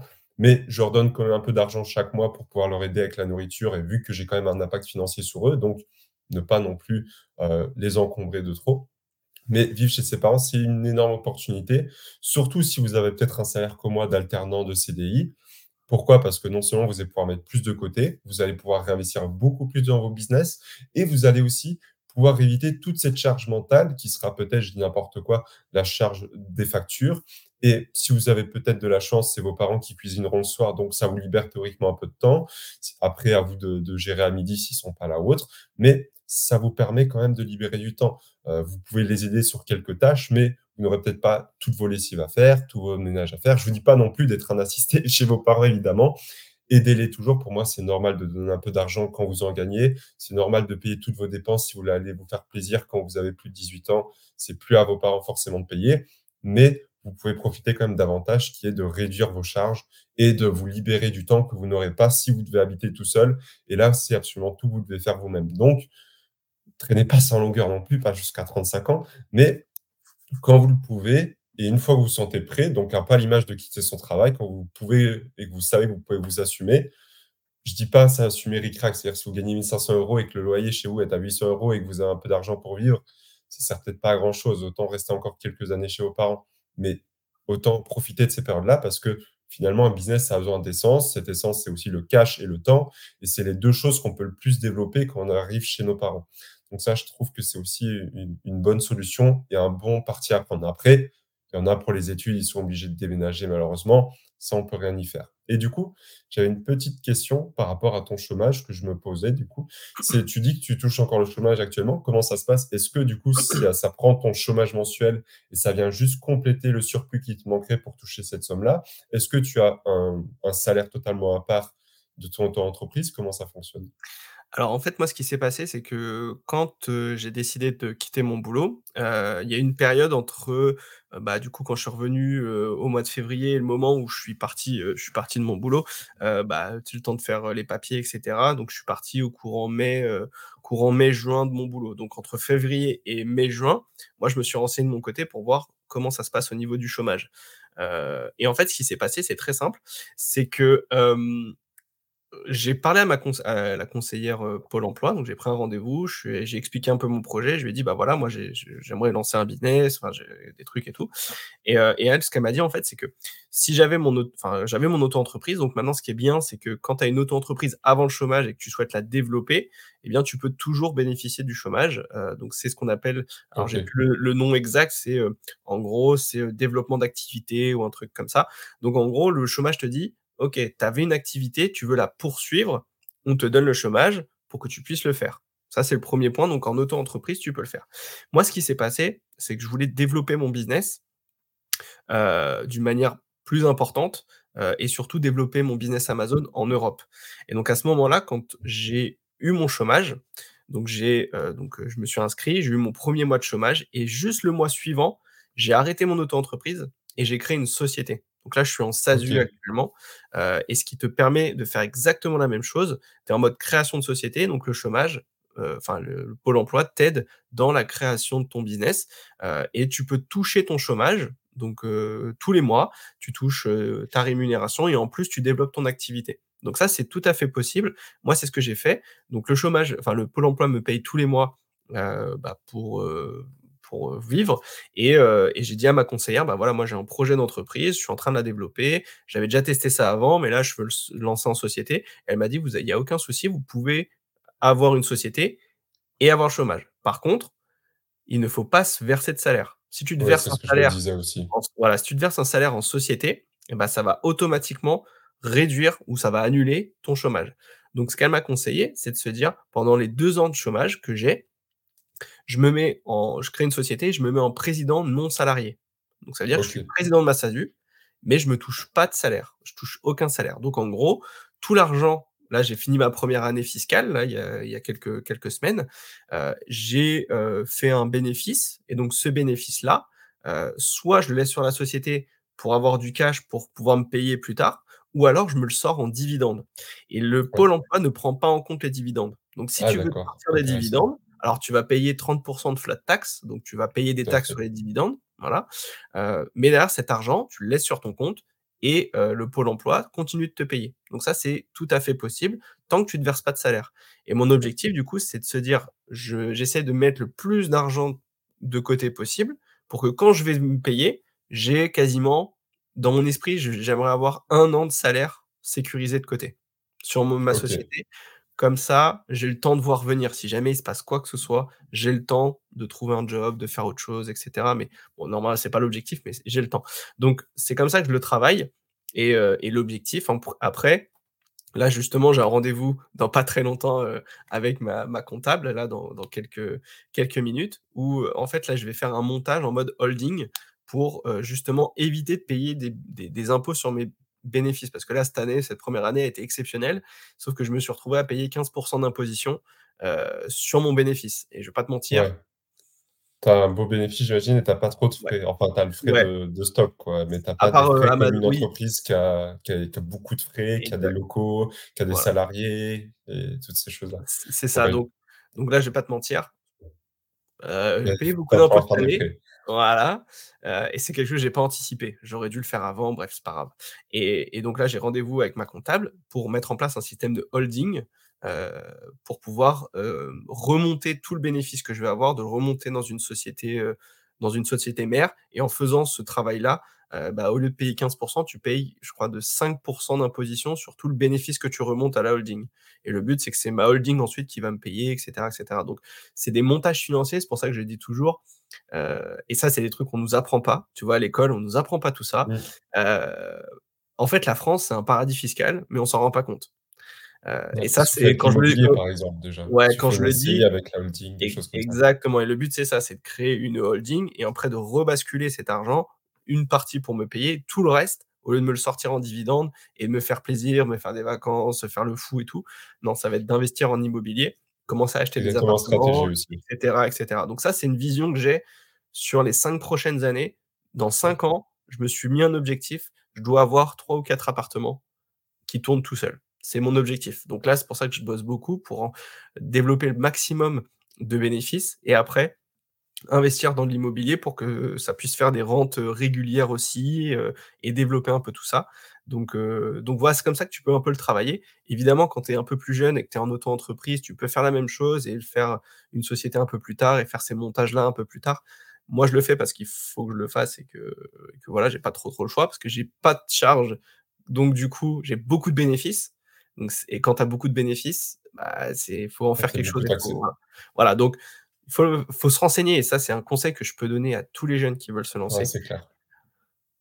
Je qu'importe comment vous le faites, mais prenez de l'information sur la fiscalité. Je sais que c'est pas hyper sexy comme, hem, comme comme sujet, mais je peux vous assurer que plus tard, quand vous allez avoir des business qui tournent, il faut absolument faire un maximum pour, heu, entre guillemets, «payer le moins d'impôts possible». Alors ça peut paraître un peu, entre guillemets, «égoïste» en disant: «Oui, tu participes pas à la vie» et Je considère qu'on paye assez assez et heu, toutes les cotisations qu'on paye quand, on se verse des salaires et cetera, je pense qu'on paye assez. Donc le but, c'est aussi de pouvoir trouver des solutions pour ça. oui, de toute façon, c'est les niches fiscales qui sont à notre disposition, donc heu, autant Elles ont été créées par l'État, donc il faut en profiter, hein. Ouais. Moi, c'est aussi la vision que j'ai, c'est à plus long terme. C'est vraiment créer un écosystème, notamment la holding avec la SCI, parce que tu peux faire tellement de choses. Non seulement tu peux emprunter plus puisque tu es en SCI et tu es accompagné par, heu, ton entreprise. Non seulement tu vas aussi gagner en termes fiscal, comme tu le disais, donc il y a tellement d'avantages à faire ça et justement, si tu là, imaginons, tu rebasculerais tous tes bénéfices vers la holding et que tu remets en SCI, tu as beaucoup moins d'impôts à payer, heu, si pas à zéro entre guillemets, si tu arrives à bien fonctionner le tout.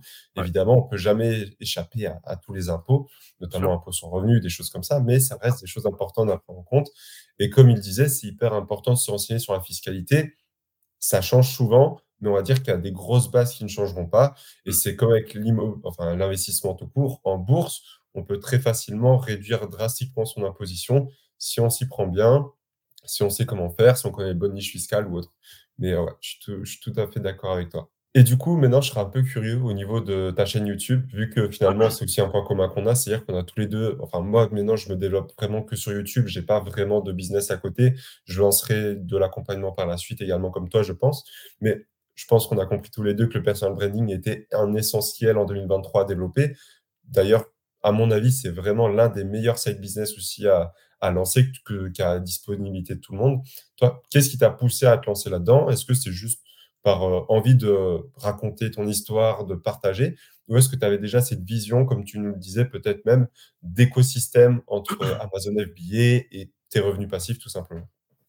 Alors, en fait, le truc qui s'est passé, comment je comment je me suis lancé pour, heu, sur YouTube, par exemple, en fait, c'était, il y a quelques quelques temps déjà, hein, maintenant, enfin, j'avais pris une formation autour d'Amazon et tout. Et heu, le formateur, heu heu, bah, demandait des avis, tu vois, autour de la formation pour dire ce que tu en pensais et cetera et Ouais.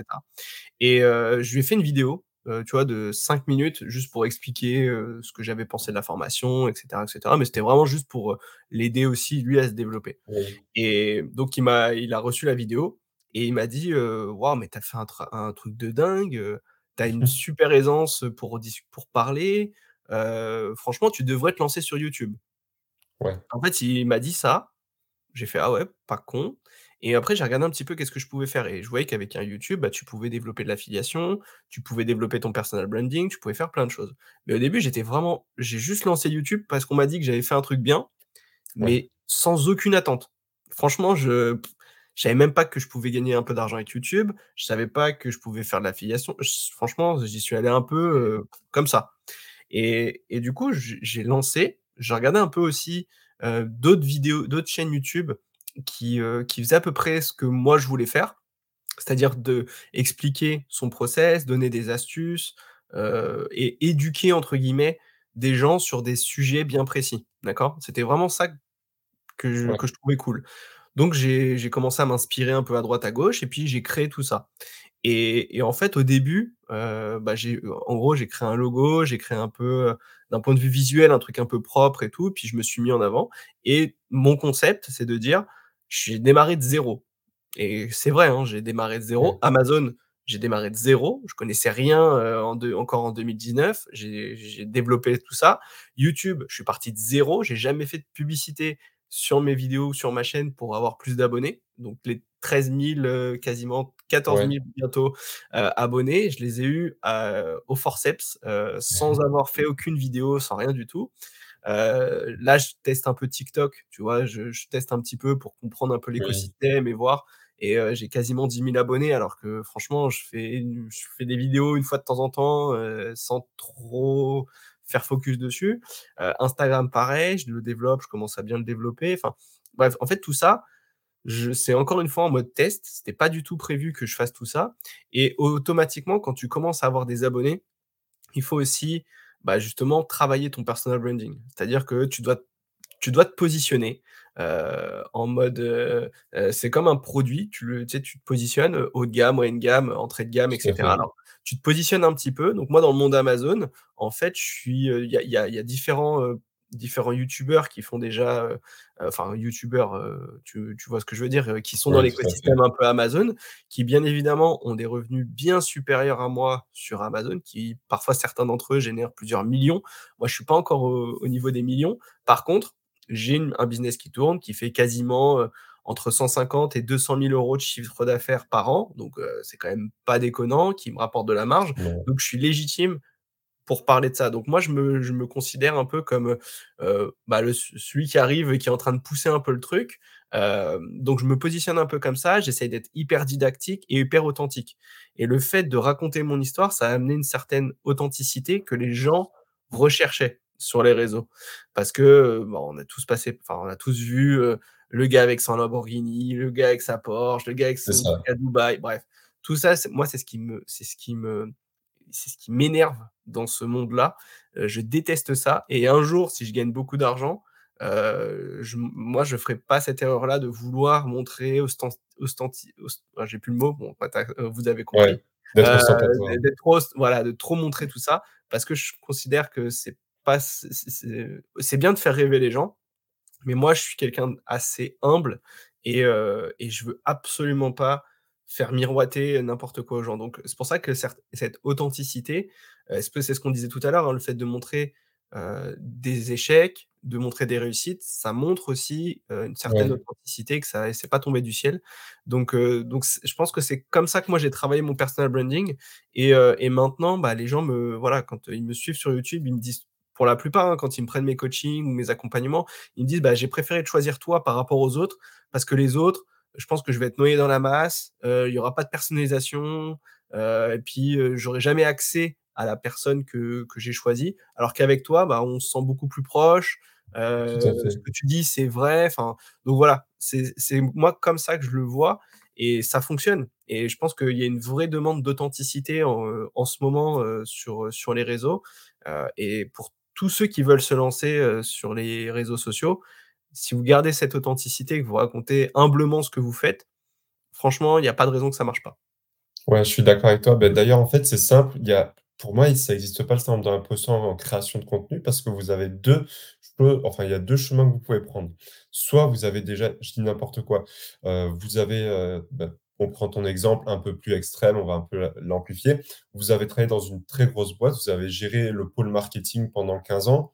Vous êtes légitime déjà à parler de marketing, parler de stratégie Peut-être que vous avez une niche en particulier, peut-être ça peut être les clubs de foot, peut-être que ça peut être les techs, les bio biotech, heu, toutes ces choses-là. Donc là, dans ce cas-là, oui, forcément, vous avez une grosse expertise, vous pouvez montrer aux gens comment faire. Deuxième partie des gens, vous n'avez absolument aucune expertise ou en tout cas vous êtes débutant, entre un et 5 ans et dans ce cas-là, forcément, qu'est-ce qui va arriver? C'est le syndrome de l'imposteur. Dans ce cas-là, qu'est-ce qui est possible de faire comme contenu? En fait, c'est simplement de retracer son parcours et ça, je trouve que c'est l'une des meilleures possibilités parce que personne ne va venir vous dire quoi que ce soit puisque clairement, vous montrez votre parcours.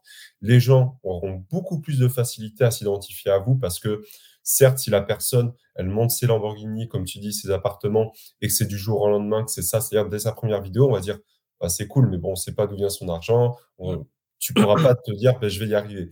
Que moi, tu vois, imaginons, ça me dérangerait pas de montrer une imaginons, j'arrive à m'acheter une Rolex ou une Porsche, une Ferrari, ça me dérangerait pas de la montrer. Pourquoi? Parce que les gens auraient un historique d'années et d'années de vidéos où ils auront vu mon développement. C'est-à-dire que j'arrive pas du jour au lendemain avec ça et c'est d'ailleurs sur ça que je me suis basé comme tu dis, la proximité, c'est pour ça que je fais de plus en plus de formats longs, que je fais des interviews, que j'essaye aussi du coup de faire des lives tous les dimanches pour être, heu, au plus proche de ma communauté et qu'ils puissent suivre avec moi cette évolution. D'ailleurs, c'est un concept que je vais lancer, c'est le million, donc c'est assez simple, hein, c'est tout simplement tous les mois, je vais sortir un épisode de suivi de mon patrimoine. Il y aura des lives aussi où on va voir mon patrimoine en direct, comment est-ce qu'il évolue et l'objectif, c'est qu'on parte de zéro et que je ne sais pas dans combien de temps, c'est qu'on atteigne le million et que je sois transparent sur les chiffres que je gagne sur YouTube. Si par la suite je montre un business de formation ou autre, qu'on est transparent là-dessus aussi. Et donc, grâce à ça, eh bien, les gens vont pouvoir me suivre, s'identifier.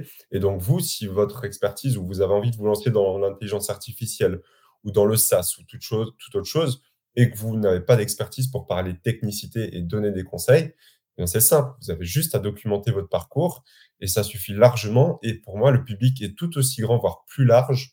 Parce que je me souviens, quand je me lançais, je voulais absolument trouver quelqu'un qui fasse un sorte de série comme ça, documentaire, où il documente tout son parcours. Et il y en avait extrêmement peu. Et pourtant, je pense que c'est une très grosse demande aujourd'hui, on voit du superflu d'absolument partout. On ne sait plus qui dit quoi, qui est réel ou non.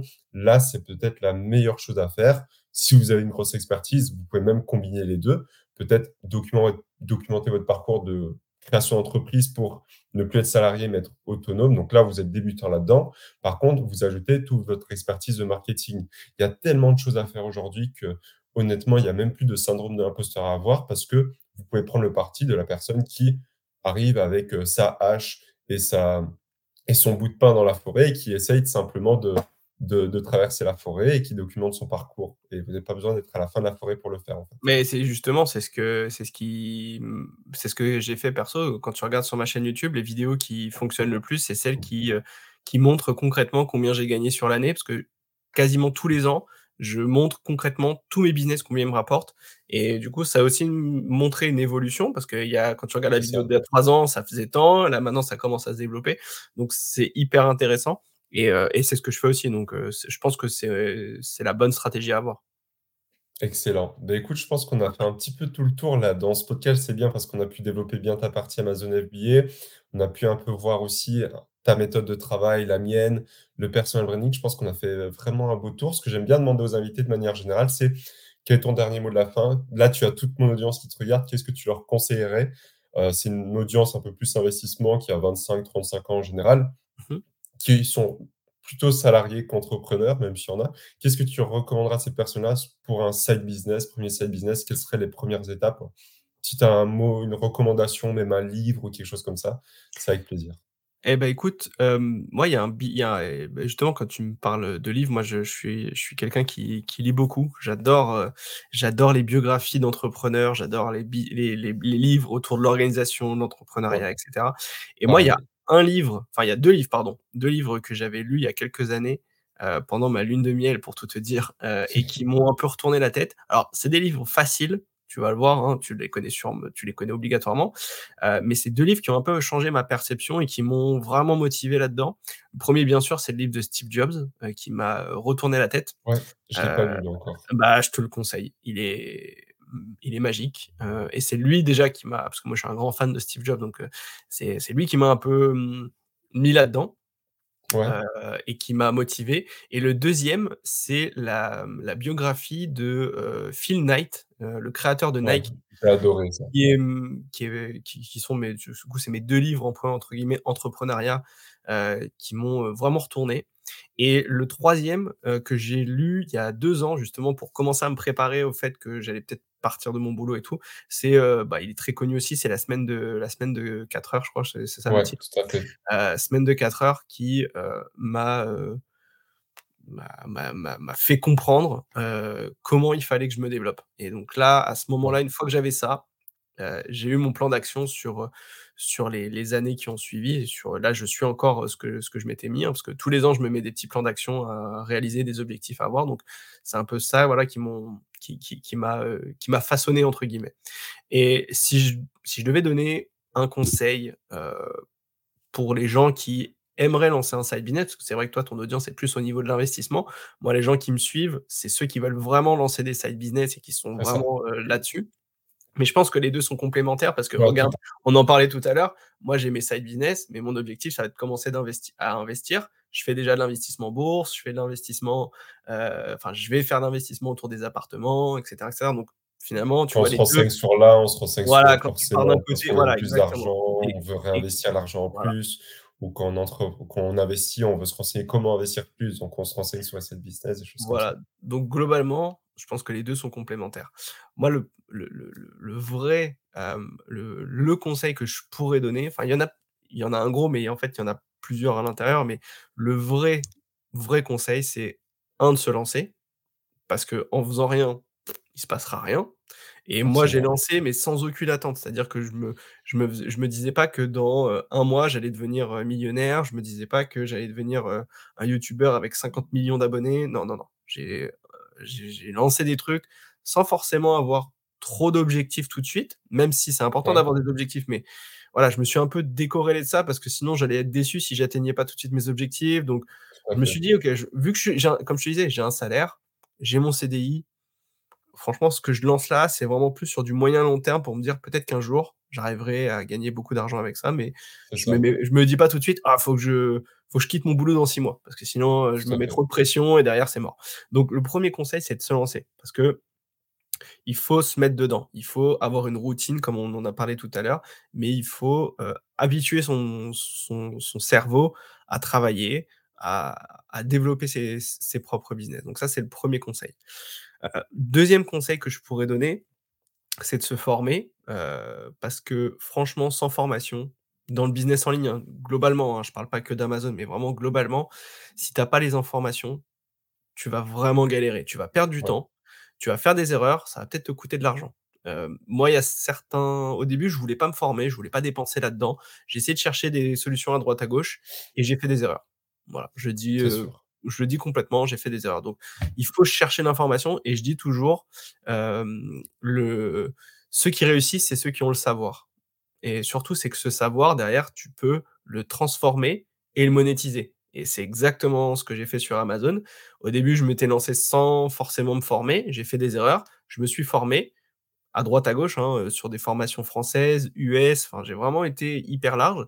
Et je ouais, réexploite ce que j'ai appris dans mes formats YouTube, dans mes formats d'accompagnement et je le monétise. Donc c'est pour ça que je dis toujours: «Investir dans une formation, c'est jamais perdu» parce que derrière tu peux le réexpliquer. Donc la formation et heu, la troisième chose, c'est, heu, d'avoir un plan d'action, mais pas un plan d'action sur quelques semaines. C'est un plan d'action sur plusieurs mois, voire plusieurs années, en se disant: «Bah, voilà, là j'ai» par exemple, si je veux me lancer maintenant, bah, déjà je me formerai, donc je prendrai le temps qu'il faut pour me former, mais ensuite je me dis: «OK, dans 6 mois, si je me lance par exemple sur Amazon», là on est le 22 septembre, si on doit, si on doit lancer un business dans, heu, allez 4, heu, 4 ou 5 mois, je dois avoir un produit en vente sur Amazon.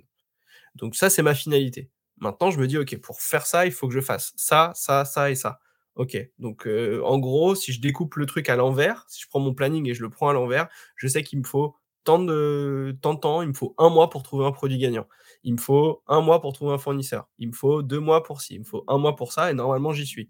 Et quand tu découpes, en fait, toutes ces étapes, bah, finalement, tu as ton plan d'action. Et il faut que tu bosses ensuite tous les jours pour pouvoir atteindre tes objectifs et ainsi de suite.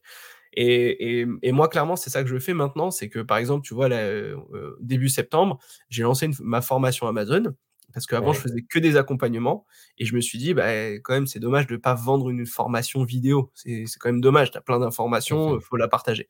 Donc mon objectif, c'était le 1er septembre de lancer ma formation. Donc, heu, je sais qu'il me fallait pas mal de temps pour la développer, pour le faire. Donc, à partir du mois de juin, pendant 3 mois, tous les jours, je bossais dessus et je faisais focus et tout le reste, j'ai mis un peu de côté. Tous les trucs qui me faisaient moins gagner d'argent, je les mettais de côté et tous les jours, je prenais 2 ou 3 heures pour faire mes vidéos, pour faire mes montages, pour les uploader, pour faire ci, pour faire ça et au fur et à mesure, bah, j'avais ma deadline. Ma deadline, c'est le 31 juillet parce que je partais le 1er août en vacances Ouais, et à en ayant ce petit, heu, ce ce ce ce petit cheminement et puis, heu, bah, ces différentes étapes, bah, j'ai dégagé du temps pour travailler dessus et développer. Donc c'est toujours la même chose, qu'importe le business et le side business que, heu, que vous voulez faire, que ce soit l'affiliation, que ce soit, YouTube ou quoi. Il faut se donner du temps et avoir un plan d'action pour pouvoir réussir. Alors, il y a certains business qui vont demander peut-être quand je parlais de formation, ils vont demander peut-être un peu plus de bou de de ça va être plus simple de prendre une formation que d'autres. Par exemple, moi sur YouTube, je me suis pas formé.